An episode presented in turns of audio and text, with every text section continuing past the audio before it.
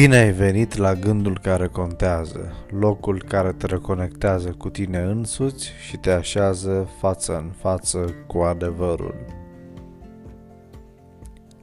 Oamenii au răscolit lumea pentru a găsi pacea minții și a inimii.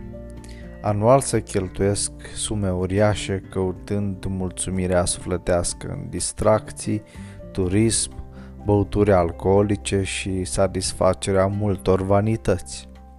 Totuși, obiectivul căutărilor nu este atins, deoarece omul trăiește încă așa cum îi dictează impulsurile și nu are un răspuns la problema fundamentală legată de destinul său.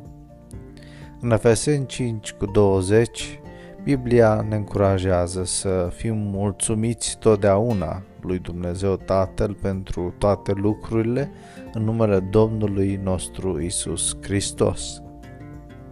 Însă darul lui Dumnezeu nu numai că oferă viața veșnică, ci aduce și pacea minții care, în mijlocul incertitudinilor vieții, s-a deprins să se încreadă într-un Dumnezeu iubitor.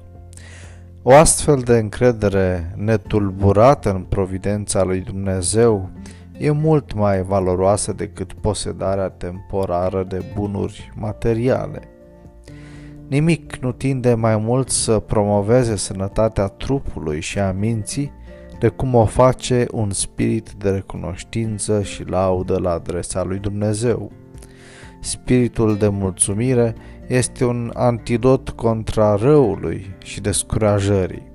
Atitudinea de mulțumire predomină în bucurie sau în întristare, în biruință sau în înfrângere, deoarece este un atribut permanent și susținător al caracterului creștin.